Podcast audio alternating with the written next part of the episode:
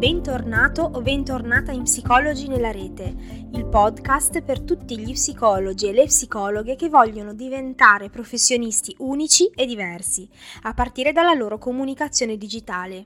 Se ancora non mi conosci, io sono Simona Moliterno, la tua psicoconsulente di personal branding e oggi ti accompagno a scoprire la puntata 107.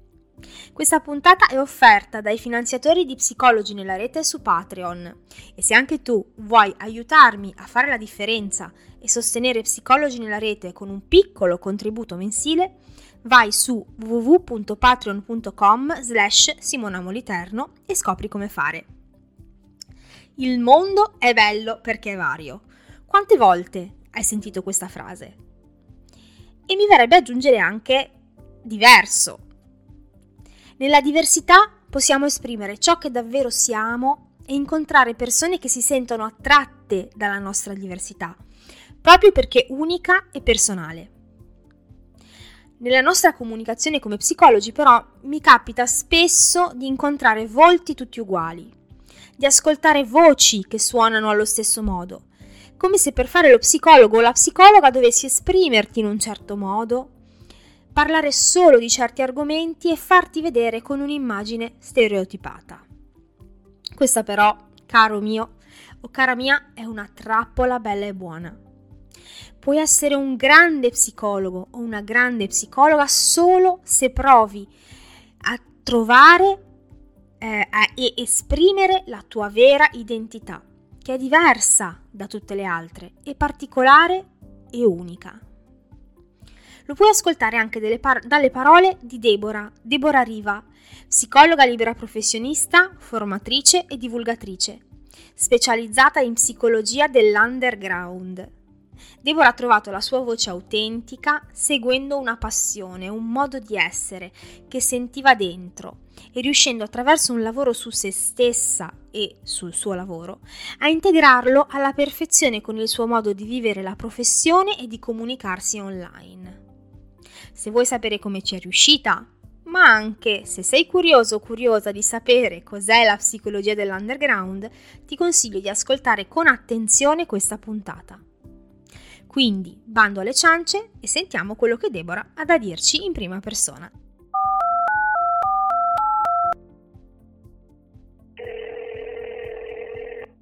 Eccoci, siamo di nuovo qui, eh, bentornati in Psicologi nella rete. E eh, siamo qui di nuovo con una chiacchierata, come piace chiamarla a me, con una collega. Una collega che vi voglio presentare perché ehm, ha fatto una scelta professionale e comunicativa un po' particolare rispetto a quelle che eh, vedo di solito online. Eh, sapete che io cerco molto eh, online progetti e eh, profili anche di colleghi che si occupano di comunicazione, ma questo profilo mi ha come dire, mi ha colpito, no? Un po' per le sue scelte di nicchia, un po' per anche per il modo di comunicazione. Quindi ve la presento subito, Deborah Riva. Eh, ciao Deborah e benvenuta in Psicologi nella rete. Buongiorno a tutti, buongiorno Simona. allora, Deborah, Deborah, dico due parole io e poi ti lascio la parola per raccontarti un po' a chi ci ascolta. Allora, Deborah Riva è psicologa libera professionista, formatrice e divulgatrice.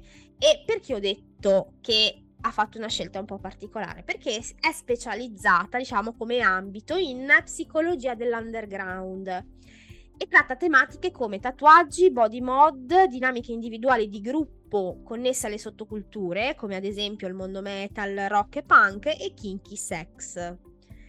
Quindi, eh, eh, insomma, sfido a trovare eh, qualcuno specializzato con una nicchia così focalizzata, diciamo, no? E, ma a parte quello che sono un po' le etichette che posso averti dato io, Deborah, la prima domanda che io faccio ai miei ospiti per mettervi un po' a vostro agio è chi è Deborah Riva? Allora, partiamo subito con una bellissima domanda. Dunque, chi è Deborah Riva? Deborah Riva è una persona che ha scelto di avvicinare la propria professione il più possibile ai propri valori, alle proprie scelte di vita e che ha scelto di metterci la faccia in quello che fa. Quando io Allora, la mia storia come professionista è una storia non proprio lineare, perché io mi sono avviata tardi, perché mi sono abilitata tardi, diciamo, intorno a... erano i 30 passa anni. Faccio il mio esame di Stato dopo aver fatto dei tirocini molto formativi, molto importanti in contesti molto strutturati, come ad esempio l'ospedale civile, l'ospedale militare, in cui si doveva rispettare una certa etichetta anche nel presentarsi, e forte del mio aspetto che magari per certi versi poteva essere mh, percepito come un qualcosa di negativo, no? come un qualcosa di molto caratterizzato. Mi abilito, il giorno dopo aver ricevuto l'iscrizione, la lettera di avvenuta iscrizione al mio ordine regionale, apro partita IVA e decido di lanciarmi nel mondo della libera professione. Sapevo che sarebbe stato difficile, sapevo che era una scelta per certi versi obbligata, perché sappiamo come psicologi è molto difficile riuscire da subito a lavorare come dipendenti, però ero spinta anche dal desiderio di avere una mia attività, di essere a tutti gli effetti un'imprenditrice. Cosa faccio? Siamo in marzo-aprile 2020, in pieno periodo Covid, lockdown, disastri da tutte le parti. E io ovviamente, come tutti quando si inizia, non avevo un, un'entrata già subito garantita dal mio lavoro e quindi ho deciso di dire, mi sono guardato un attimo allo specchio, che cos'ho? Tanti soldi? No. Tanto tempo? Sì. E quindi che cosa facciamo? Cerchiamo di approfondire il più possibile tutto quello che posso fare da sola per farmi conoscere, per promuovermi, per far conoscere le persone chi sono, come lavoro, eccetera. Ovviamente questa domanda è stata una domanda sbagliata, perché la prima domanda che avrei dovuto pormi era proprio chi sono, che cosa voglio fare. All'inizio ero un po' generalista, quindi parlavo di tematiche, le classiche tematiche di cui parliamo un po' tutti. Mm emozioni, eh, chi è lo psicologo. È lo psicologo, tutte queste cose molto carine e che tutti conosciamo e sulle quali un po' tutti ci sentiamo sicuri. Ma mi sentivo che mi mancava quel qualcosina, mi mancava quel, quell'aspetto di personalità all'interno di quello che facevo. Al che un giorno un mio amico tatuatore mi racconta di questi problemi che avevano loro con il con le chiusure, non sapevano come regolarsi con gli estetisti, i bisogni che erano percepiti, questo alone di pregiudizio intorno al mondo del tatuaggio, intorno alla ritualità e alla sacralità del tatuaggio e anche all'importanza che abbia per determinate nicchie di persone di, all'interno della definizione della propria identità e anche nella costruzione dei gruppi e mi parla di psicologi con i quali aveva collaborato definendomi un, un panorama abbastanza negativo, abbastanza brutto, no? in cui come figura ne uscivamo in maniera molto stereotipata e molto pregiudizievole. Quindi la prendo come sfida, scrivo un articolo sui tatuaggi, ci metto del mio, questo articolo glielo presento, inizia a girare un po' all'interno dei gruppi tra tatuatori, inizia a girare tra persone che scrivono su riviste specializzate. E insomma lì mi rendo conto che poteva esserci un lavoro su questa cosa, che era una cosa che mi interessava.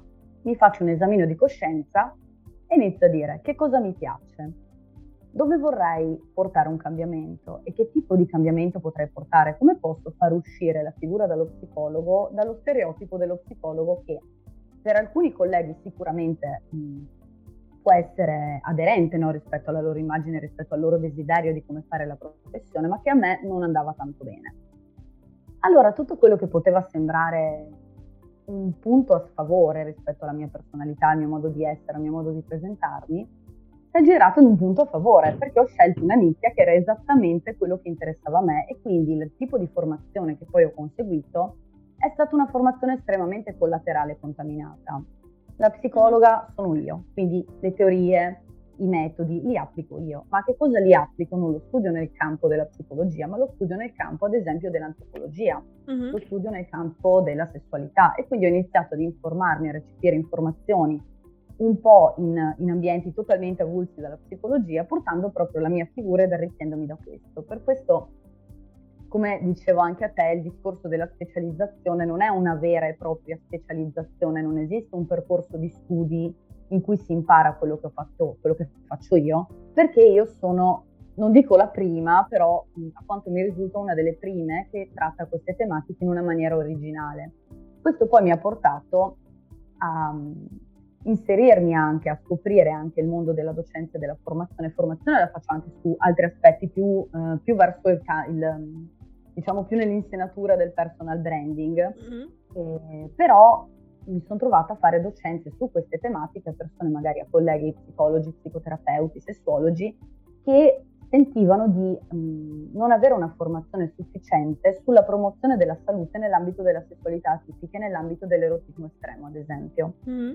Spesso anche nei master, nelle scuole, fino a qualche tempo fa, non so ora come sia, si insegnava ad esempio rispetto alle parafilie l'approccio terapeutico di mh, cura partendo dal, dal, disagio, partendo dalla certo. patologia.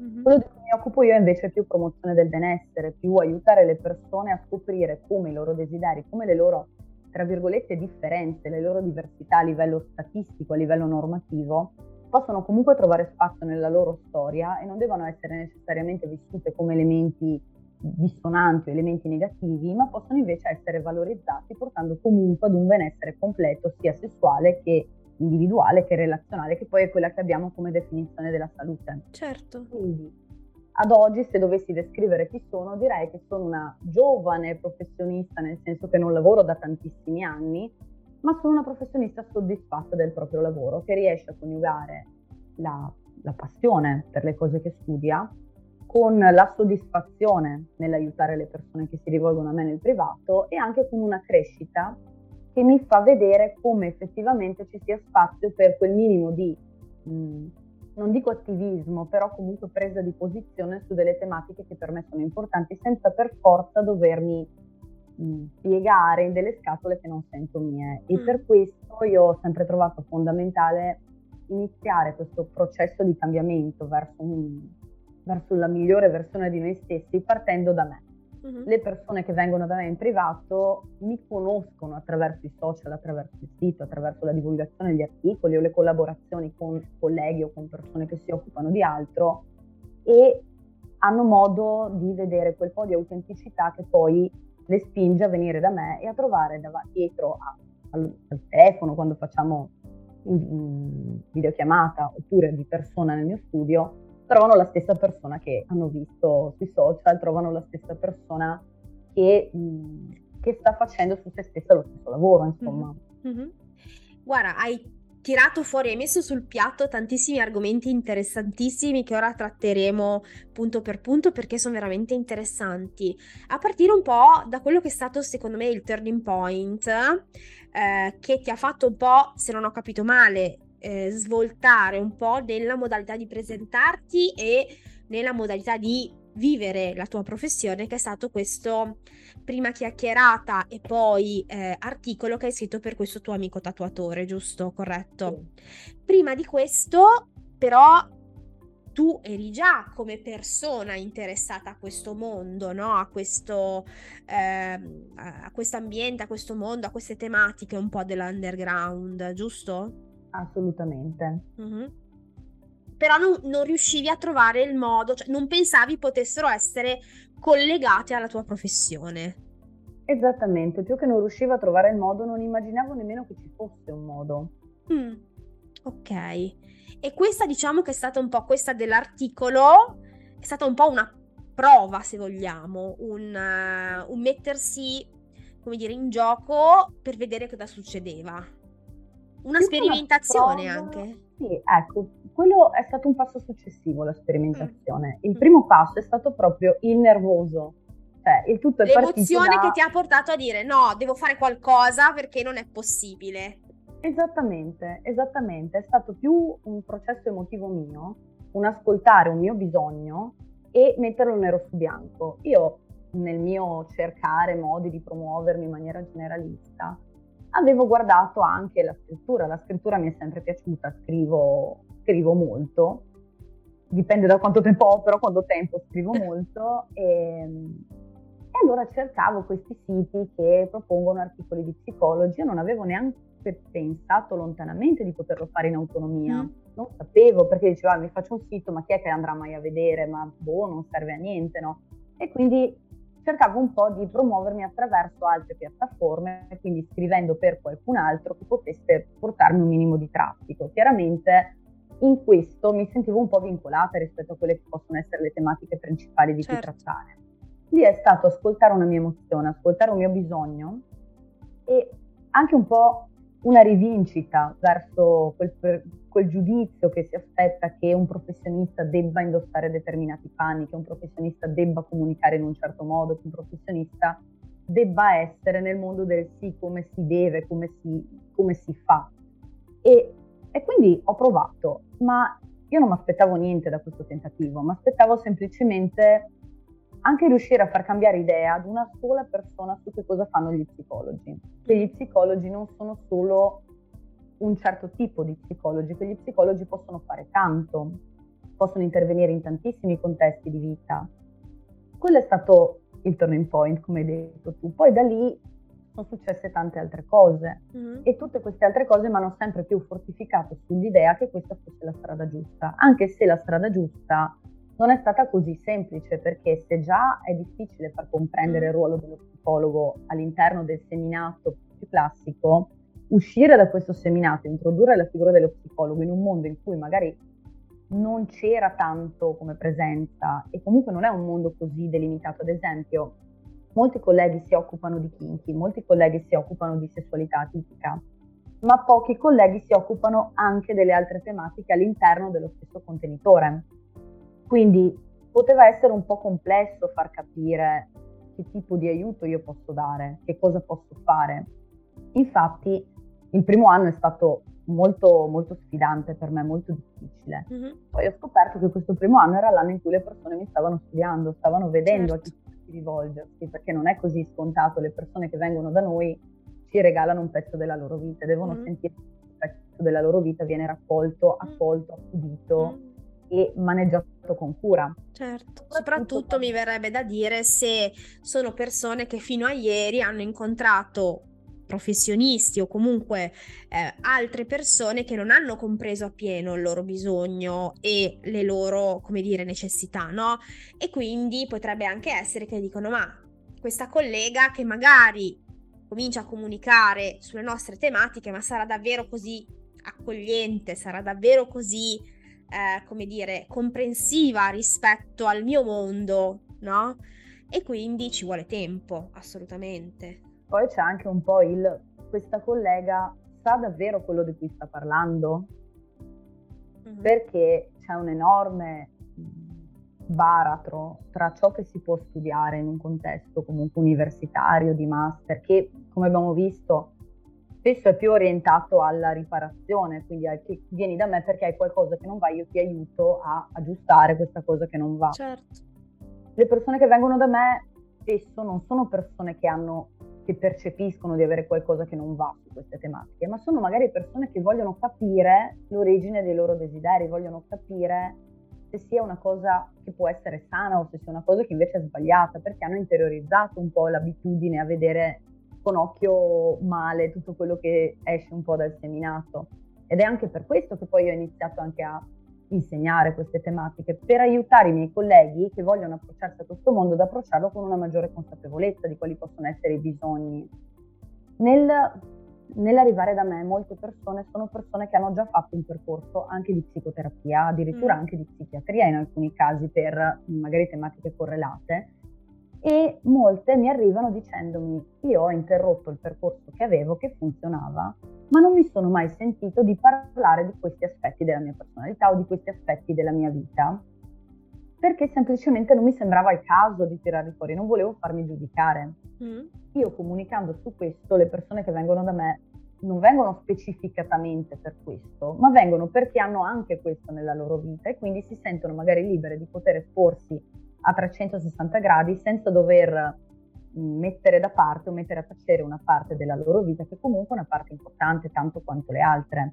E quindi l'apertura totale nei confronti di qualsiasi argomento mi possa essere portato, io cerco di metterla e cerco di metterla sia nel privato che poi comunicando, anche rispondendo, anche mettendomi a disposizione di alcuni dubbi che possono essere molto semplici, che poi portano le persone chiaramente a seguirti, a mh, mm, vederti in vari contesti, a vedere come parli, a vedere di cosa parli, a vedere che termini usi, a vedere anche che errori fai, no? Mm, Perché certo. io specifico sempre, io, non sono una persona che parla, ad esempio, del mondo BDSM come mh, motivatrice o come accompagnatrice oppure come eh, come, dire, come mentore delle persone che vorrebbero avvicinarsi a questo mondo. Quindi le mie conoscenze, chiaramente io posso lavorare su tutto quello che è il versante psicologico con conoscenze tecniche e anche con conoscenze chiaramente di quello di cui stiamo parlando. Ma se una persona viene da me e mi parla di alcune pratiche che io non conosco, non è un problema per me chiedere di che cosa mi stanno parlando, non è un problema certo. per me mettere la mia mancanza su un determinato aspetto che può essere molto specifico, anzi credo sia fondamentale parlarsi al di là delle etichette, certo. perché la stessa etichetta può significare una cosa per me e una cosa completamente diversa per un'altra persona. Quindi in un mondo come questo che è molto regolamentato, molto ricco di protocolli, molto ricco di ritualità, ricco di aspetti simbolici, è importante andare alla radice degli aspetti simbolici e questo noi psicologi dovremmo essere tutti piuttosto bravi no? mm-hmm. nel farlo, nel riuscire a capire quali sono i messaggi che hanno strutturato un certo stile di vita, un certo copione. Certo, assolutamente.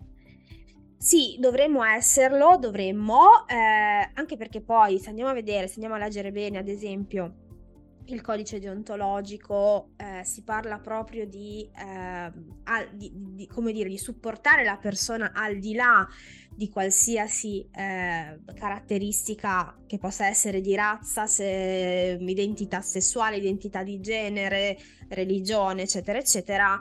Eh, poi alla fine, come dire, ne, nel non detto no, di una certa modalità eh, di fare psicologia, di fare lo psicologo, c'è sì, però se sei, se vai fuori dalle righe, comunque sei come dire, hai un disturbo, hai un problema che in qualche modo va curato, no? Senza andare a comprendere, come dicevi tu, quelle che sono un po' le fondamenta legate alla cultura e legate a, come dire, un certo modo di vivere, no? Eh, determinati aspetti, determinate tematiche, determinati mondi.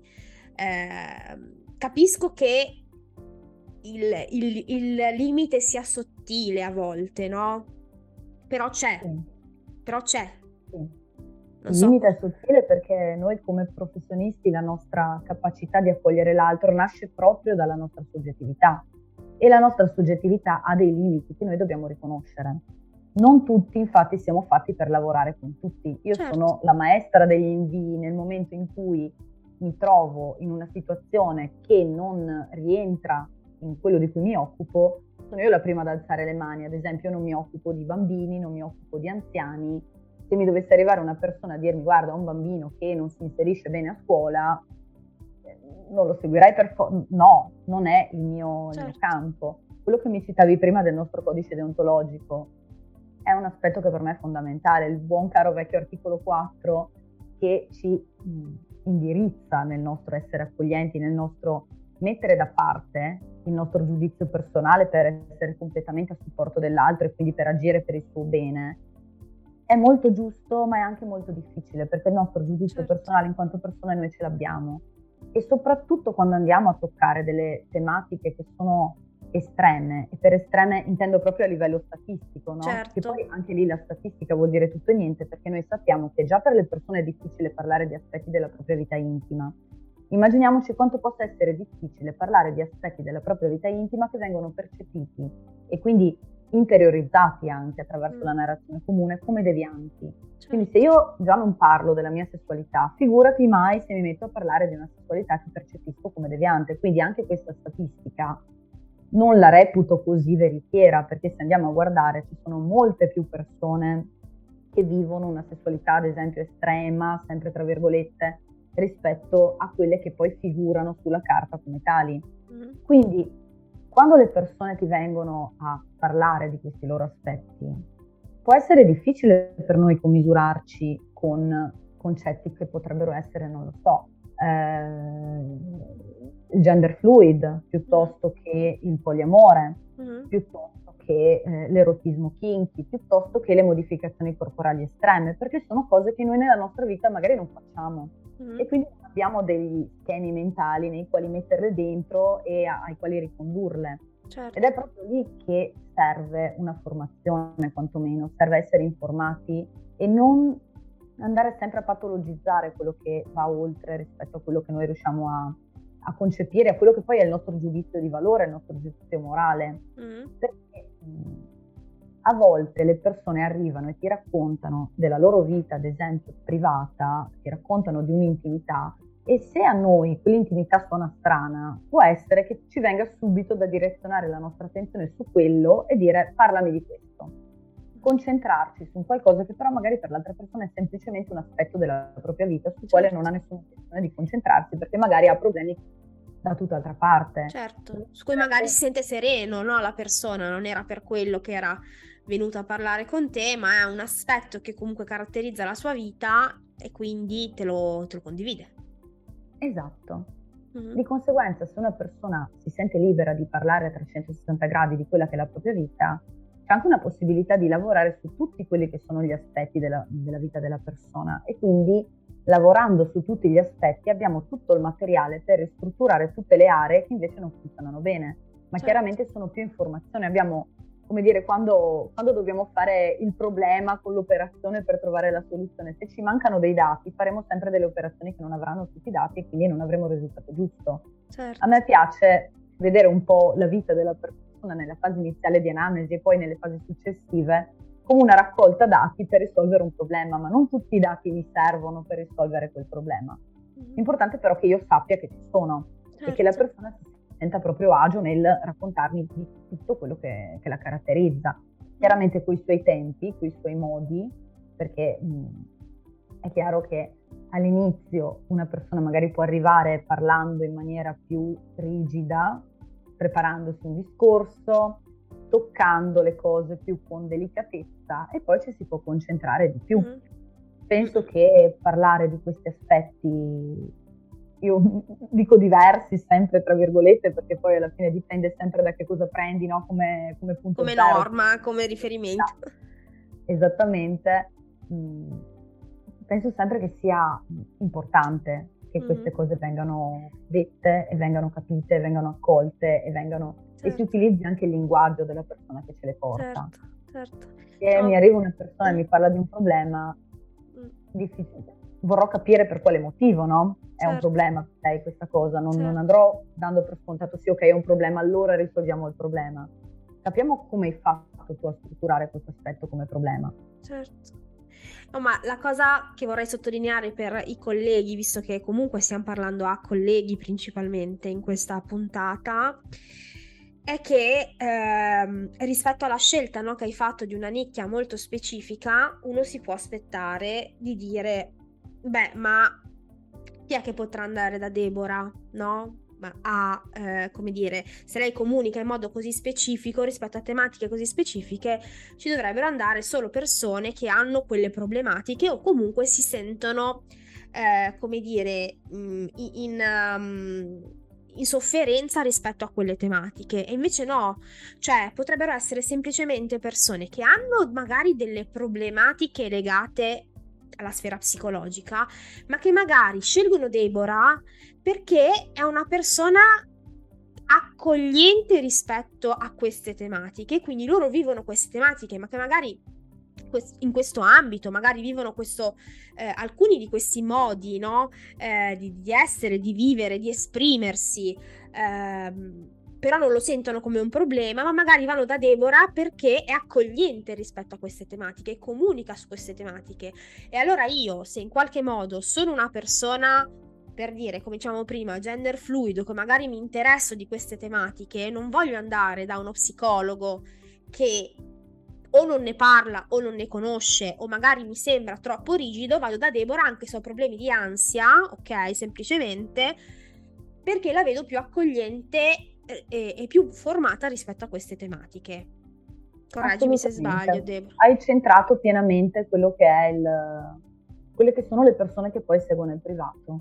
Tutte persone che non necessariamente arrivano da me specificatamente per le tematiche di cui mi occupo, ma perché in maniera collaterale mi recepiscono come una professionista con la quale possono sentirsi a loro agio e possono non, non dover edulcorare certi aspetti aspetti della loro vita. Certo. Di conseguenza alcune cose magari non sono aspetti di cui mi occupo in maniera centrale, però sono dei corollari di quello di cui mm. mi occupo io. Mm-hmm. E quindi anche se il, diciamo, il gancio non è propriamente il mio gancio è comunque un aspetto che può essere collegato e quindi tra tanti si sceglie chi si, insomma, si vede più disposto a recepire certe, certi aspetti della personalità. Mm. mm. Poi se io ti devo fare un po' un identikit della persona che seguo, un po' caratterizzare la persona, il mio, la mia persona, io non parlo né di paziente né di cliente, avrai mm. notato che io nella mia comunicazione parlo mai di paziente, a meno che proprio non sia per tagliare corto e per capirci tra di noi, perché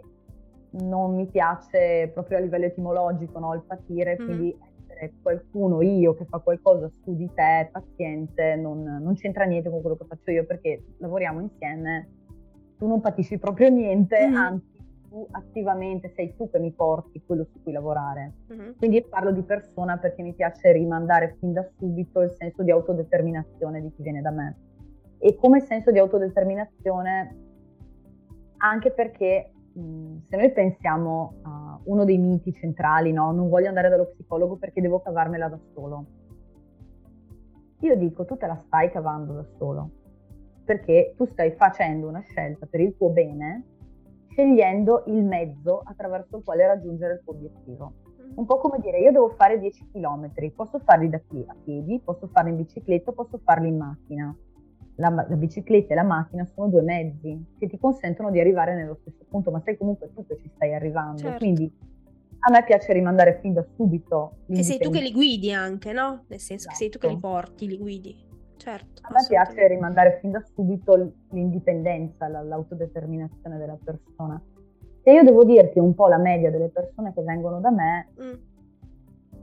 spaziamo come età dai 20 ai 55 anni, come estrazione sociale abbastanza dipende, cioè se sono persone più giovani, di solito sono studenti universitari, che magari hanno già fatto dei percorsi, magari sono già stati tramite ASL piuttosto che tramite percorsi a tariffa agevolata, ma non hanno trovato quello che cercavano e quindi hanno deciso di rivolgersi a me e mi hanno trovata tutti quanti i ragazzi giovani tramite i social, anche i social che io non utilizzo, perché ad esempio io non sono su Twitter, però su Twitter le persone parlano di me.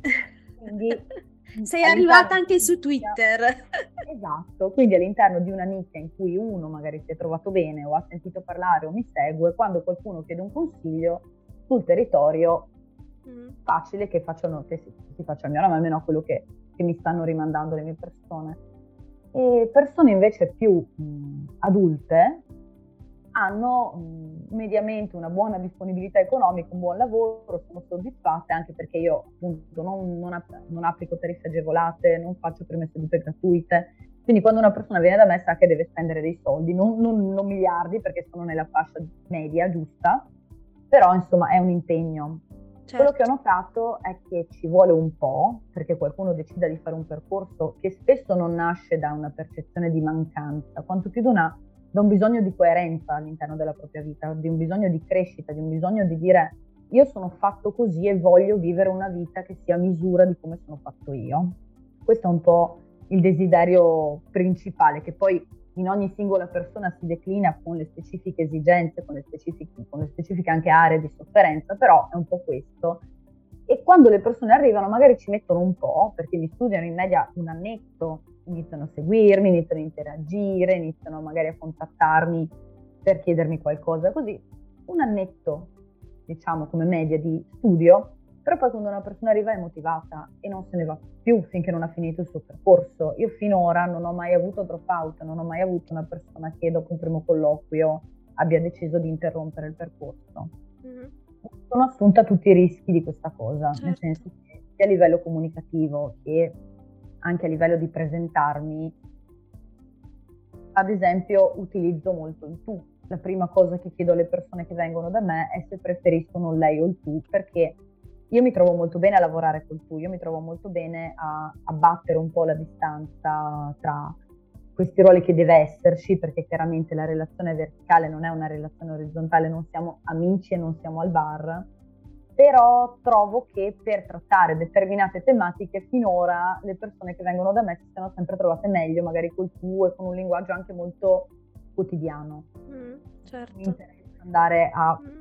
fare la professoressa, preferisco... Mm, mm. Però arrivano già, come dicevi tu, molto filtrate queste persone, nel senso che seguendoti, accettando e volendo continuare a seguire la tua comunicazione, sanno che la tua comunicazione è questa. Quindi se accettano di venire da te, sanno che tu sei quella. E quindi sono già filtrate in qualche modo, no? E questo è importante da sottolineare, lo, diciamo, lo dico spesso, perché magari ehm, rispetto, faccio un esempio, ad un portale pubblicitario piuttosto che ad altri servizi di promozione, che dove hai magari nel breve periodo soprattutto più richieste, ok?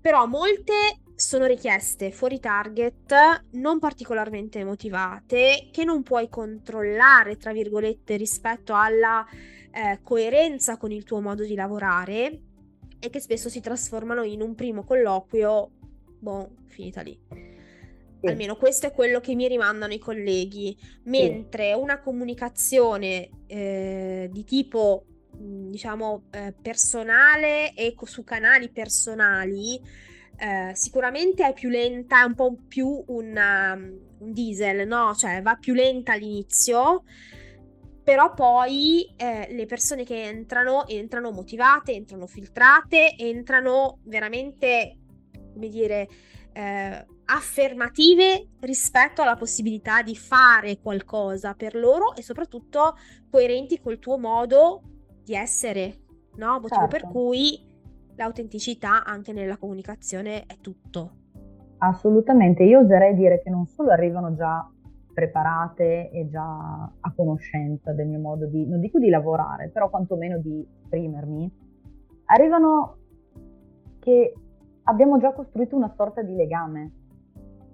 E questo legame è fondamentale perché i social hanno questa brutta cosa dei numeri, no? Quindi quanti follower, repeta, magari oggi ne ho 900, domani ne ho 895 perché si sono tolti, oh mio Dio, ho perso 5 persone. Queste 5 persone va bene che siano perse, non, non, conta il numero, conta quanto riesce a costruire una comunità, quanto riesce a costruire un'interazione. E non soltanto da un punto di vista poi di guadagno, perché una persona che comunque sui social, lo scopo ultimo non, è vero che per tutti un po' è voglio lavorare, è un lavoro, voglio guadagnare, voglio acquisire delle persone che poi vengano da me in privato, però devi essere motivato su quello che fai. Se tu non sei spinto da quell'emozione che ho provato io all'inizio, da dire io voglio comunicare qualcosa, si vede che comunichi un po' come facevo all'inizio, no? ti parlo di tematiche così, però non, mi manca quella quota di, tra virgolette, attivismo, quella quota di voglio lanciare un messaggio e non lo farai volentieri, quindi il tuo scopo non sarà voglio intervenire sul mondo, ma sarà voglio guadagnare. E allora lì secondo me caschi male perché guadagni poco. Rispetto al discorso che mi dicevi dei portali, sono assolutamente d'accordo e io metterei anche in conto che quando noi offriamo ad esempio una prima seduta gratuita tramite un portale oppure in presenza e facciamo una promozione un po' a tappeto, quindi generalista, le persone magari arriveranno spinte, perché spesso capita, purtroppo, ma è così, da quell'idea vado una volta e risolvo i miei problemi e vedo come mi trovo. Noi sappiamo che pr- il primo incontro è molto difficile riuscire a dare qualcosa. Io provo sempre a dare qualcosa dal primo incontro, però le prime tre volte che vedo una persona di solito sono quelle che mi servono per mappare un po' quali sono, mh, quali sono le sue caratteristiche, certo. costruirmi un po' la sua persona. Chi viene e vede che non è riuscito ad ottenere il suo risultato dopo una prima seduta gratuita perché la sua motivazione già era soltanto faccio una prima consulenza, cosa che ho fatto anch'io per quanto riguarda ad esempio le consulenze di marketing. Vado a farmi una prima ora, ti offrono la prima ora, vado a sentire che cosa dicono, ma non avevo in mente assolutamente di spendere magari 2000 euro per fare tutta una campagna, non, lo sapevo che non l'avrei fatto, però sono andata lo stesso perché era gratis. In questi casi non c'è soltanto la richiesta che non è spinta da una reale motivazione, c'è anche una perdita di tempo e di soldi, perché se io faccio una seduta ad esempio in uno studio, io certo. dovrò partire con la macchina, pagare la benzina, pagare l'affitto dello studio e vedere magari 10 persone che non torneranno. L'ho fatto anch'io. All'inizio avevo provato a sponsorizzare dei contenuti generalisti, chi sono, cosa faccio, con la mia foto, la foto dello studio. Mi sono arrivate tantissime chiamate, veramente tante che mi saranno arrivate una trentina di chiamate in un paio di giorni di sponsorizzazione. di quelle 30 chiamate, togliamo quelle che totalmente mh, mm, fuori contesto, che non cercavano una psicologa, ma cercavano un'accompagnatrice o Mm, un'amica. ok. Può succedere anche questo, diciamolo. Può succedere anche questo. Le chiamate che realmente erano interessate ad un percorso erano intanto totalmente senza target, perché io non ce l'avevo, quindi mi arrivava un po' di tutto, Mhm. no? dal genitore al mm, figlio che cerca un sostegno per la nonna, alla coppia in crisi, ma erano o persone che si aspettavano comunque un lavoro gratis, un lavoro offerto, o persone che sì le faremo sapere. Di queste 30 chiamate più o meno finalizzate zero. Zero, non mezza, non una, zero. E lì chiaramente può diventare problematico perché si inizia a domandarsi dove ho sbagliato, magari ho risposto male al telefono, Certo. magari non li ho convinti, magari non sono capace di fare il mio lavoro, soprattutto quando sei all'inizio. Mm. Io ora l'ho buttato un po' giù questa barriera, soprattutto anche grazie a, al metterci un po' la faccia dappertutto, che sia mh, sui social, che sia sul sito, che sia in progetti in cui collaboro di persona, che sia in tantissime cose che sto facendo un po' dappertutto, ma anche con i colleghi stessi. Io sono la prima che fa una cosa e la può condividere sia sui gruppi che in generale, insomma non mi costa niente. Uno dei principali problemi che, che ci facciamo chiaramente riguarda il nostro modo di comunicare, il nostro modo di essere Certo. presenti, come parliamo, l'intonazione, il tono della voce, l- l'aspetto anche che mostriamo. Anche lì ho imparato ad essere consapevole di quali sono i miei limiti. Io so di essere, come tu mi vedi Simona, gesticolo Certo. tantissimo, ma è inutile che io mi imposti, perché poi quando una persona viene da me, quello si trova davanti, si Eh, trova davanti certo, certo.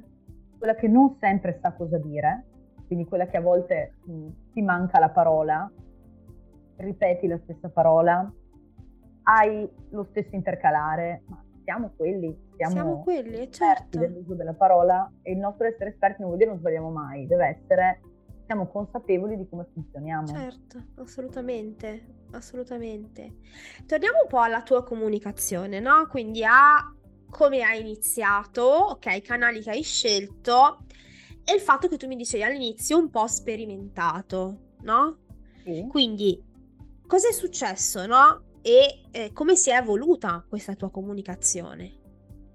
Allora, partiamo dal presupposto che io sono partita completamente da sola, quindi non mi sono fatta aiutare né da persone che lo facevano di lavoro e nemmeno da colleghi perché ovviamente già sono partita col Covid e quindi non c'era nessuno.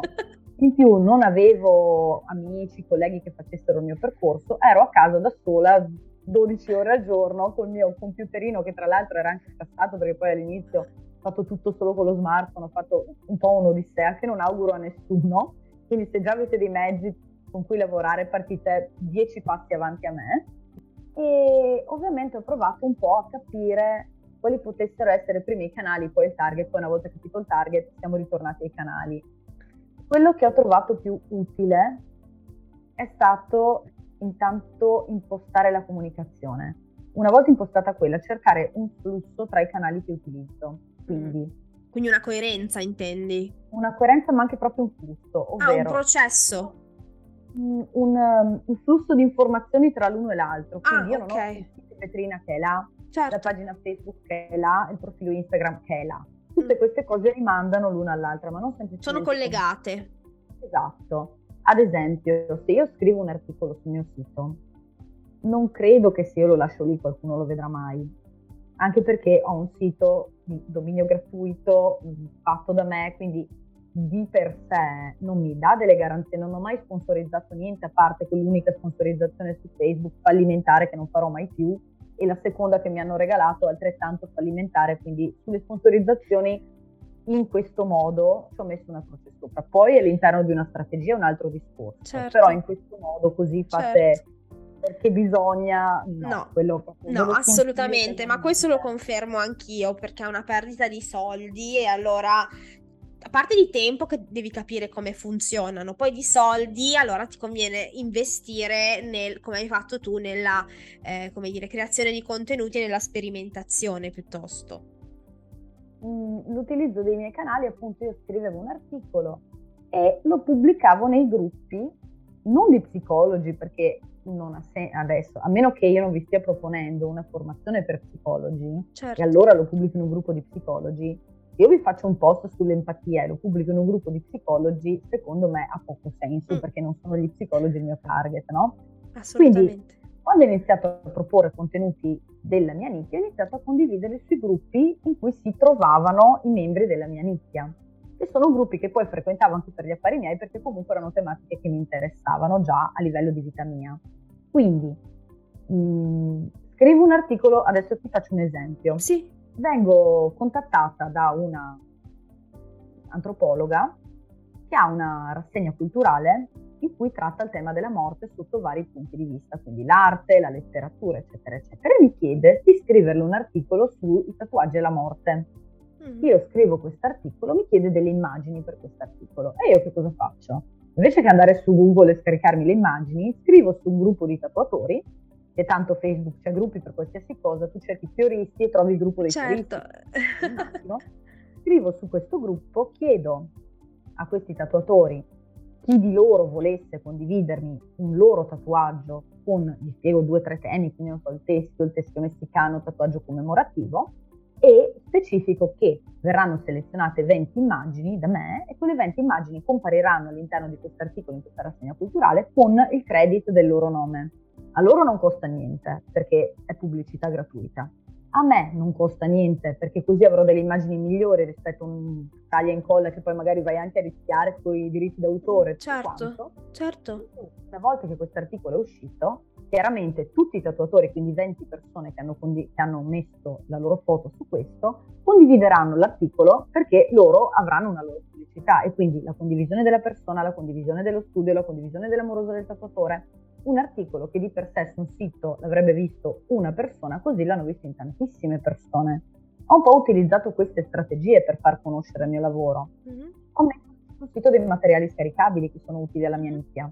Certo. Ad esempio, uno che sta andando tantissimo, che ovviamente è una roba che riguarda quello di cui mi occupo io, però vedete voi come possa essere utile come idea da declinare in quello che fate voi, uno che ho visto andare moltissimo è la checklist delle attività kinky. Molte persone, ad esempio, nella fase del vetting o della conoscenza, si spiegano i propri limiti i propri desideri. Io voglio fare questo, questo, questo, questo non lo faccio, quest'altro non lo faccio, questo mi piace riceverlo, questo mai. Ci sono delle liste che si utilizzano e che sono in inglese. In italiano c'è un solo sito che ne ha fatta una, che però non è così completa. Mm-hmm. Io ho preso tutte queste cose, le ho messe insieme, le ho fatte in italiano, ci ho messo una parte finale per tutte le riflessioni personali, eccetera, e ho messo questo contenuto scaricabile. Questa è una roba gratuita che faccio io, però non è lavoro gratuito uno ad uno. L'ho messo lì, tutte le volte che le persone utilizzeranno questa checklist ci sarà sotto il mio nome. Se avranno dei dubbi sui loro limiti, sulla loro comunicazione, sui loro desideri, andranno a chiamare me probabilmente. Certo, certo. Io utilizzo certo. i canali un po' in questo modo, mm. anche in modo a volte scherzoso. Mm. Sul Kinky ho fatto un cruciverba con le parole da cercare e l'ho utilizzato come psicoeducazione. Tu, se non conosci una parola, magari ti vai ad informare. Certo, magari no, no, assolutamente. Io sto cercando di portare una comunicazione in considerazione di dove siamo, quindi se siamo sui social, mh, mm, siamo sui social, la gente va a correre la home e si ferma dove trova qualcosa di carino.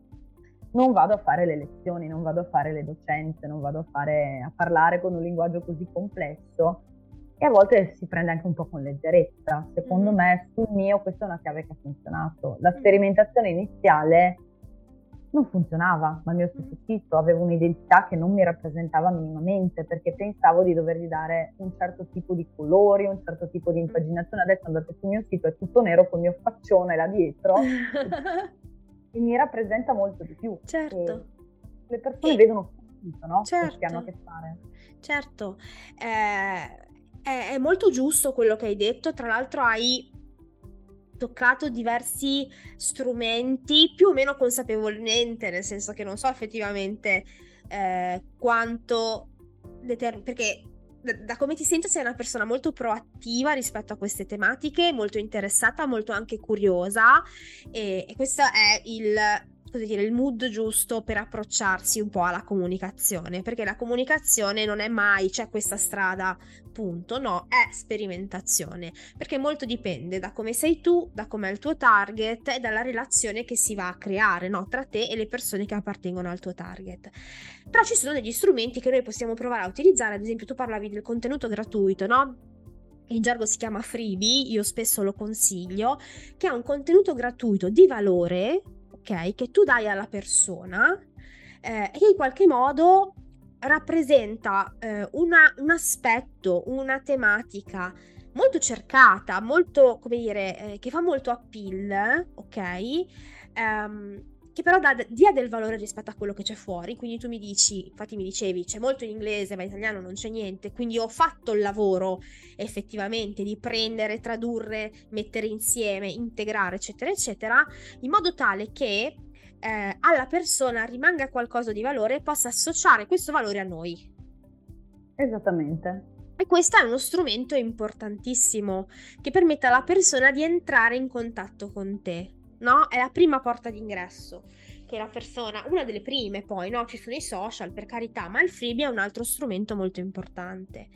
E ehm, questo per dire che, per dire che cosa? Semplicemente che eh, è bene sperimentare, è bene eh, non mettersi lì su Facebook, che è la prima, la prima, cosa che mi chiedono alcuni colleghi, è come apro la pagina Facebook e cominciano a, eh, come dire, pubblicare citazioni, citazioni, eh, cose.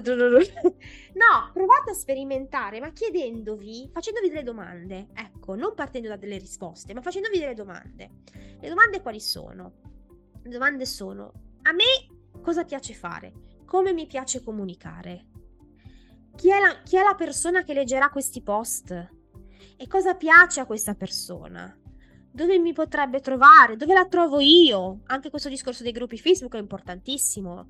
Importantissimo, cioè inutile che vado a farmi vedere da altri colleghi quanto sono brava a scrivere l'articolo sull'empatia quando poi al massimo mi fanno un applauso e finisce lì. Devo andare a cercare la persona lì dove si trova e dargli qualcosa in modo tale che la persona associ questo valore a me ma anche lo stesso uso dei social, no? Se io so che mi voglio occupare di anziani, adesso io posso fare i video su TikTok che magari li vede il nipote, però non è magari il mezzo migliore. Se eh invece no. so che mi voglio approcciare ad una nicchia che si muove molto sui social, perché li utilizza anche per fare socializzazione, per conoscere persone, per partecipare ad eventi, allora io andrò lì, andrò su quel social e andrò su quel gruppo dove le persone mi possono trovare. Non dobbiamo essere presenti dappertutto con tutti i contenuti per farci trovare, anzi, per me è controproducente perché se uno viene sulla mia pagina e trova che io parlo, oggi parlo di cani, domani parlo di bottiglie, dopodomani parlo di psicologia, quello che è venuto perché gli interessavano le bottiglie, al terzo articolo di psicologia se ne va. Certo. È il motivo per cui adesso magari ho anche perso dei follower perché erano arrivati che tra l'altro erano quasi tutti colleghi, follower che ho perso, perché all'inizio quando si aprono i social sono i colleghi che iniziano a seguirti. A volte un po' c'è il mito dello scoppiattamento, perché vado su una pagina, vedo quanti like ha quella cosa lì, faccio un contenuto uguale, avrò gli stessi like. No, no, no sempre per questo discorso qua, perché la persona che guarda te non è la persona che guarda Deborah, ad esempio. Esatto, quindi meglio perdere chi non è in target perché tanto alla fine non, non interagisce. Mm. Instagram adesso io ne sto poco da un punto di vista tecnico Simona sicuramente mm, magari vi darà informazioni migliori o vi avrà già dato informazioni migliori in merito.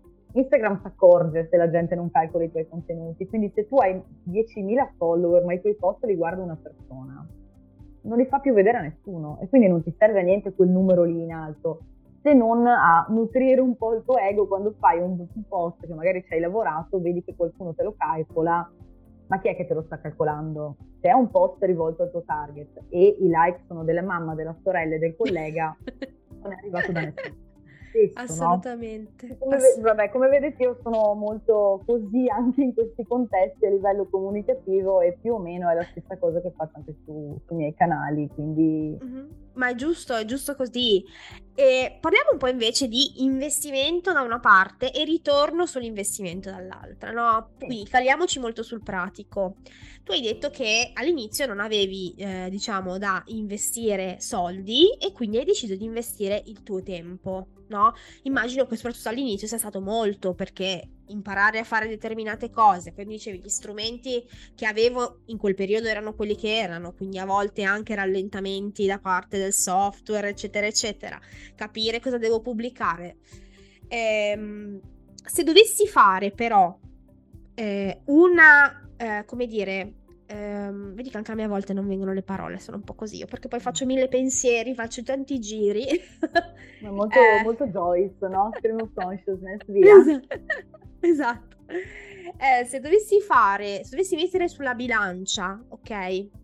Da una parte quanto hai investito a livello di tempo e quindi se vuoi anche raccontarci un po' quanto hai investito e quanto stai investendo oggi invece a livello di tempo e il ritorno sull'investimento, ma quindi non solo a livello monetario di denaro, ma proprio a livello anche di contatti, di collaborazioni o eventualmente anche di conoscenze personali. Mm-hmm. Eh, co- come, la, come, la, come ce la racconteresti questa cosa? Ah, io ve la racconterei molto bene, sinceramente, perché a parte il primo anno, che ovviamente mettiamoci il Covid, che a me ha anche aiutata, eh, perché il fatto che il Covid abbia dato un grosso impulso al lavoro online mi ha consentito di raggiungere tutte quelle persone che non sono in Veneto, io sono a Padova, tutte quelle persone che non sono in Veneto e che però volevano venire da me. Io adesso in studio vedo tre persone Tutte le rimanenti le seguo tutte online e sono anche dall'estero addirittura mi sono arrivate tramite sempre questi gruppi, social, sito, ricerche su Google che poi non sapendone niente sono anche contenta perché se trovano il mio sito vuol dire che qualcosa di buono in autonomia l'ho fatto anche su Google senza saperlo.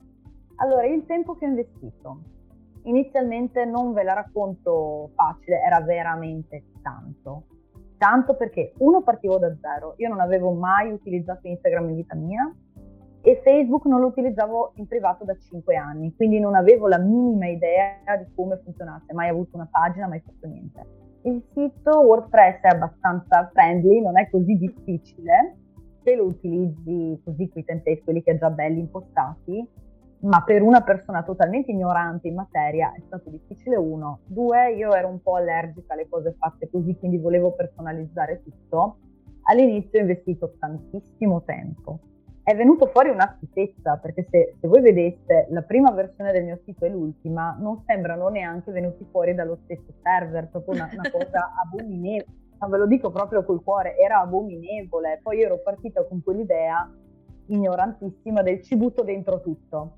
E quindi c'era questa home di 15 km con mille frasi motivazionali, con le citazioni, non frega niente a nessuno, però ero convinta no, di fare di più, perché il di più pareva che fosse meglio. Poi pian pianino, continuando a studiarci e rompendomi anche le scatole a stare dietro a tutti gli aspetti collaterali del nostro lavoro, perché se io non voglio investire, se io voglio investire soldi, ci sono dei professionisti molto bravi che fanno queste cose. Certo. Se io non ho soldi, devo fare da sola, devo fare da sola. Ma se io anche ho soldi e decido di avere una visione più imprenditoriale del mio lavoro, come ho io, e quindi faccio anche qualcosa di un po' particolare, so io com'è la mia idea in mente, io devo arrivare a far combaciare quello che ho in testa io con quello che poi percepiscono anche gli altri. Certo. E quindi è un lavoro continuo.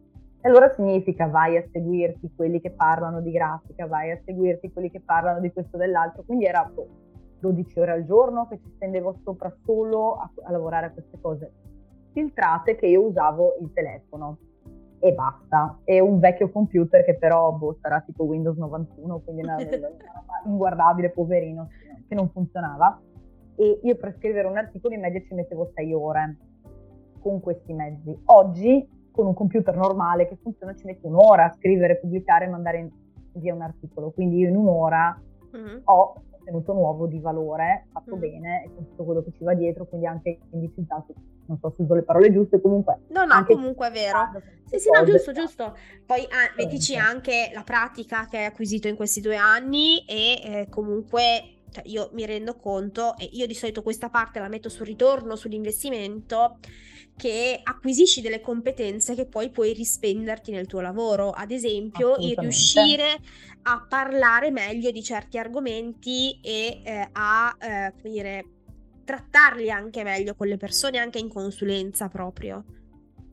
Sì, sì, sicuramente cresci, no? Io certo. questo percorso di crescita è un percorso continuo perché io il mio sito di cui ero contenta l'ho praticamente rifatto tre mesi fa, quattro mesi fa, perché nonostante io fossi contenta mi sono fatta fare un check da persone che se ne occupano e mi hanno detto guarda tesoro fa schifo, quindi l'ho rifatto di nuovo e adesso sono soddisfatta, ma sicuramente cambierà ancora, certo. è un continuo movimento perché io continuo a cambiare, no? Assolutamente. è un, un costo. Costo social, anche lì all'inizio, non sapendo utilizzarli, li utilizzavo male, molto male.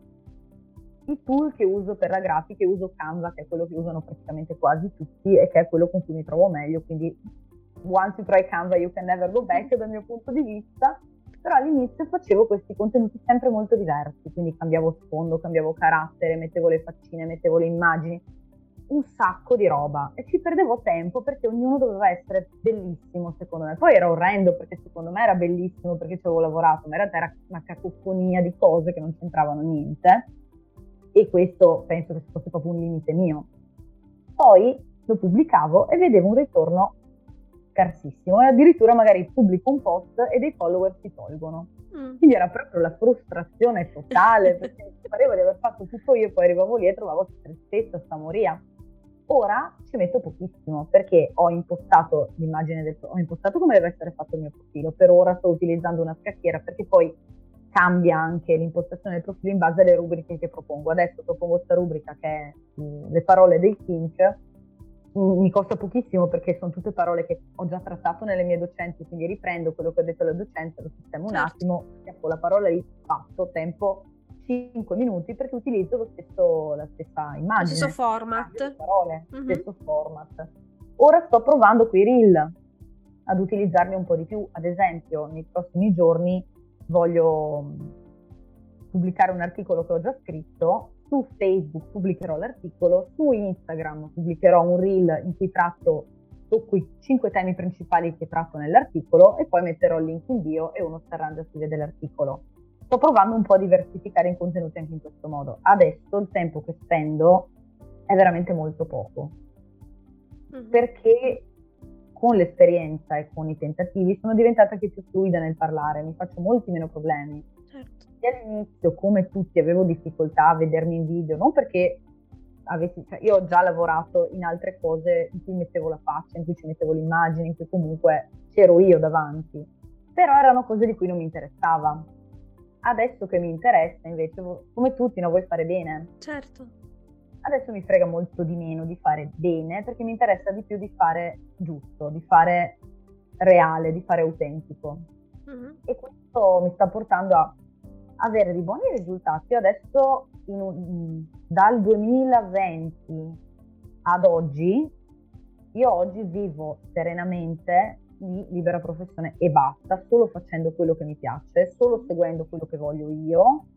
Rifiutando anche degli incarichi che magari non sono al 100% affini con quello che faccio, lasciando dei pezzi, dei progetti che avevo avviato, anche magari avevo cofondato un'associazione, adesso mi sono tolta da questa associazione, mi dispiace molto, sono molto affezionata alle colleghe, però non, non ho più energie e tempo da investire in questo progetto che è un po' come la forbice no, che si apre, certo. sempre più piano, con più vado da una parte, più vado dall'altra. Le collaborazioni non mancano, sto continuando a ricevere proposte di collaborazione e per collaborazioni non intendo soltanto collaborazioni pagate, certo. ma anche certo. collaborazioni gratuite. Anche contenuti no. In collaborazione che ti possano aprire eh, ad altri bacini di utenza, ad altre persone che magari potrebbero essere interessate alla tua comunicazione, ai tuoi temi, no? Esatto, oppure anche delle collaborazioni magari con delle grosse realtà che seppur non sono pagate mi fanno mettere un piede in una realtà molto grande, come ad esempio adesso sto facendo delle formazioni per Confindustria, sono delle mm. insomma, io non sono pagata, però vado a farti una formazione che è una formazione di valore con delle persone che poi presumibilmente se, avranno, se si saranno trovate bene verranno da me, non andranno da qualcun altro. Certo. Quindi a livello di costi ora, ora i costi si sono tantissimo abbattuti, sia in termini di tempo che in mm. termini di fatica. E E questo anche perché non essendo più come all'inizio bisognosa di trovare quello che volevo fare, quindi fare un po' nel mucchio perché non so dove posso colpire, adesso che so dove sto colpendo non mi interessa più tanto prendere tutto, quindi prendo solo quello che mi porta una crescita e investo solo su quello le giuste energie, che non sono troppe energie, perché metterci troppo ti allontana comunque dal futuro, secondo me, mm. impegnarti in troppo tempo, troppo sforzo, va bene finché ti stai preparando, però poi se devi portare un percorso su lungo termine deve anche essere sostenibile per te. Certo, assolutamente, deve integrarsi con la tua routine professionale, anche la comunicazione e anche privata, e anche privata sicuramente. Um, io dico sempre che eh, sì, la comunicazione fa parte del nostro lavoro, soprattutto se decidiamo di essere liberi professionisti e se, dicia- e se decidiamo di comunicarci online Ehm, però deve essere una routine sostenibile e, eh, come dire, sostenibile nel tempo, perché poi quello che dicevi tu anche rispetto all'anno di studio, tra virgolette, che le persone fanno con te, eh, è legato al tema della costanza, no? Io comunque ci sono, mm, in qualche modo, magari non ci sono tutti i giorni, ma ci sono. Sai che una o due volte a settimana mi trovi mm-hmm. li trovi e in qualche modo possiamo creare una relazione di fiducia in, questa, sì. in questo anno di studio, perché se no, eh, come dire, se ci sono per due mesi tutti i giorni e poi sparisco, la relazione sì. di fiducia si va, va, un po' a cadere. E per me qui è importante anche la coerenza mm. del messaggio che si sta dando, del modo in cui lo si sta dando, con quello che poi si troverà perché se io mi presento in maniera estremamente friendly, mi presento comunicando, dando del tuo a chi mi guarda dall'altra parte, poi tu vieni da me e mi trovi impostatissima, in difficoltà col tu, trovi una cosa che è diversa da quella che ti certo. aspettavi, anche lì è un problema. E la stessa cosa anche la costanza nel portare dei contenuti. Cioè, se io so che questo vestito non mi sta bene, io non lo indosserò perché vedo che per qualcun altro funziona quindi se a me non sta bene fare il balletto con reel, io non lo farò perché vedo mm. che è una cosa che per Instagram funziona bene. Io, non, io uso i reel ma non faccio i balletti, li uso quel poco perché mh, mm, a volte mi manca proprio il tempo fisico di mettermi là a fare il montaggio e quindi a volte li uso in maniera un po' così ignorante, però comunque li uso, ma non, non, non farò mai un balletto perché non è una cosa che mi piace fare, ciò non significa che non funzioni su un altro collega. Mm. Così come nella mia comunicazione faccio anche spesso dei post un po' scherzosi, per me funziona, io uso anche l'autodisvelamento, lo uso abbastanza anche in terapia, comunque anche con le persone che vengono da me. Ma se un collega non si sente a proprio agio, non metterà la foto al mare perché va bene farlo, tutto certo. quello che decidiamo deve essere coerente con poi quello che facciamo. Con quello che siamo. Con quello che siamo, con quello che vogliamo fare nel lavoro. Assolutamente. Guarda Deborah, io sarei qua ore e ore eh, a parlare, ma eh, diciamo che ci sono anche dei tempi, eh, lo sappiamo, no? Il troppo stroppia, ci sono dei tempi anche un po' tecnici, tra virgolette, da rispettare. Quindi ci dirigiamo verso la fine e vorrei che ti immaginassi un collega o una collega che ci ha ascoltato, ha ascoltato la nostra chiacchierata e ha trovato dalle tue parole l'ispirazione eh, per iniziare, per provare, per eh, comuni- iniziare a trovare il proprio stile unico, il proprio modo di comunicarsi e iniziare a farlo. Però ha ancora qualche resistenza e ha bisogno di un tuo consiglio dato col cuore per iniziare. Cosa gli diresti? Cosa le diresti? Io direi una frase molto, molto semplice che però mi ha motivata molto quando è stato ora. Ovvero, se la prima volta che l'hai fatto era perfetto, vuol dire che hai aspettato troppo. Noi impariamo dai nostri errori, finché non ci buttiamo, non capiremo mai che cosa sbagliamo e che cosa non sbagliamo, perché finché sono ipotesi non sono fatti. Quindi non costa niente, io sono la prova che non costa niente, non dobbiamo buttarci per forza facendo grossi investimenti di denaro. Si può cominciare da qualcosa, cominciamo dal capire che cosa vogliamo fare, perché così almeno eliminiamo tutta la prima parte, tutta la mia prima parte dell'esperienza nel faccio un po' tutto. Una volta che abbiamo chiaro dove vogliamo andare e che cosa noi possiamo fare, che tipo di cambiamento possiamo portare noi, in che tipo di mondo, in che zona di mondo, iniziamo a comunicare con quella zona di mondo, iniziamo a comunicare con chi ha bisogno del nostro messaggio, con chi ha bisogno del nostro aiuto. Se noi non sappiamo chi ha bisogno del nostro aiuto, è lì un po' più problematico perché dobbiamo fare un lavoro su di noi, dobbiamo certo. essere noi come imprenditori a sapere che cosa ti voglio vendere e io so che cosa ti voglio vendere perché io devo sapere che quello che io ti vendo ha un valore per te. Quindi lavoriamo su di noi, lavoriamo sulla nostra formazione, lavoriamo sulle nostre lacune, se noi ci rendiamo conto che ci manca qualcosa andiamo a reperire quello che ci manca e dopo, una volta che c'è tutto questo, basta buttarsi. E fortunatamente oggi è più facile buttarsi perché l'investimento che si può fare è veramente zero. E poi vedendo, vedendo gli errori, vedendo le cose che ci piacciono e le cose che non ci piacciono, potremo tarare meglio i nostri prossimi interventi ma aspettare e dire farò domani sarà sempre un domani in più rispetto a se l'avessi fatto oggi. Quindi io l'unico consiglio che mi sento di darvi è proprio questo. Mm-hmm. Assolutamente, sono d'accordo. Mi viene sempre in mente quando sento questa frase o comunque quando sento parlare di questo tema, mi viene sempre in mente eh, la frase che ora non mi ricordo mai chi l'ha detta, però eh, diceva il miglior momento per piantare un albero era vent'anni fa, il secondo miglior momento è oggi. No? Quindi in qualche modo eh, se lo, lo, puoi fare, lo puoi fare oggi con gli strumenti che hai a disposizione. Poi col tempo in qualche modo eh, migliorerai, ti evolverai, svilupperai la tua comunicazione, ma trarrai anche tantissimo insegnamento dagli errori che farai e nel frattempo, sbagliando, tu sarai comunque presente. Se qualcuno dovesse avere bisogno di te, anche sbagliando, potrà trovarti. Se tu non ci sei, non ti trova nessuno, nessuno viene a bussarti a casa. Quindi va bene provare, va bene sperimentare. È vero, assolutamente. Guarda Deborah, io ti ringrazio tantissimo perché è stata una bellissima chiacchierata e veramente abbiamo trattato tantissimi punti che spero possano essere di ispirazione per chi ci ha ascoltato.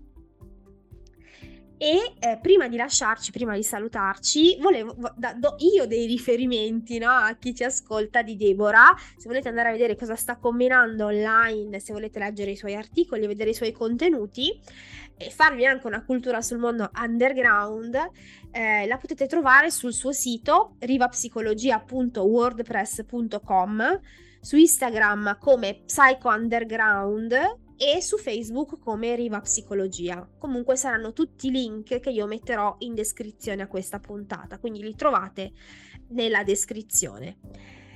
Deborah, grazie mille. Grazie a te, grazie a voi che ci avete ascoltate e in bocca al lupo a tutte le persone che sono dall'altra parte. Assolutamente e a presto. Ciao. Ciao. Ricordo eh, una volta di aver visto una vignetta de, ehm, che esprimeva con un po' di cinismo uno dei paradossi dell'essere per forza diversi. Mm. E mi ha fatto un po' riflettere. Ora te la racconto perché non riesco più a trovarla, quindi provo a raccontartela. In questa vignetta si vedeva nella prima parte una macchina dal, dalla quale uscivano degli omini tutti uguali, eh, immagine che doveva rappresentare l'omologazione a un certo modo di essere o anche a un certo ideale. La parte sotto della vignetta invece presentava la stessa macchina, dalla quale però uscivano degli omini molto diversi da quelli della parte superiore, come se fossero il frutto di una ribellione o di un processo, diciamo, di differenziazione rispetto a quanto proposto in precedenza. Peccato però che poi tra loro questi omini, questi secondi omini, tra loro fossero tutti uguali. E allora, dove sta la diversità?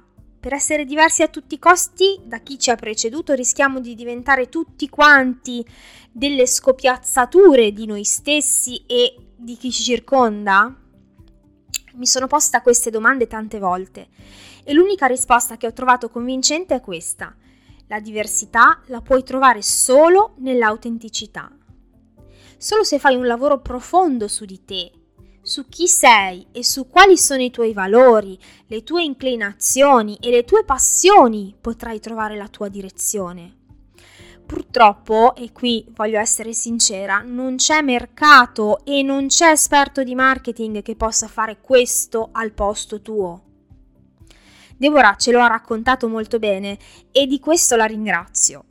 Puoi essere davvero diverso e unico solo se impari a essere te stesso, anche nella tua comunicazione, ed è lì che inizierai a raggiungere i veri risultati. Per oggi la puntata termina qui e noi ci sentiamo di nuovo la prossima settimana. Grazie come sempre, come in tutte le puntate lo faccio anche oggi, ai finanziatori di psicologi nella rete su Patreon, ossia quelle persone che mi stanno aiutando a divulgare in modo gratuito questo progetto e soprattutto, e qui lo voglio sottolineare, a mantenere questo podcast senza pubblicità. Eh, sto parlando di Maria Rosa Ranieli, Giovanni Avornia, Alessandra Badalamenti, Lisa Massei e Tiziano Cerulli. Loro con un contributo mensile eh, stanno finanziando il progetto su questo canale Patreon, dove se eh, vuoi andare anche tu a scoprire quali sono i livelli di finanziamento che ho messo a disposizione, troverai eh, diversi, diverse possibilità di finanziare il progetto a partire da 3 euro al mese. Quindi se Psicologi nella rete ha un posticino speciale nel tuo cuoricino, ti consiglio eh, di andare su www.patreon.com slash Simona Moliterno e scoprire tutti tutti i livelli di finanziamento con il quale puoi supportare anche economicamente il progetto e vedere se c'è qualcosa all'interno di questi livelli che può fare per te. Grazie per aver ascoltato questa puntata fino alla fine, a presto e buona psicologia nella rete.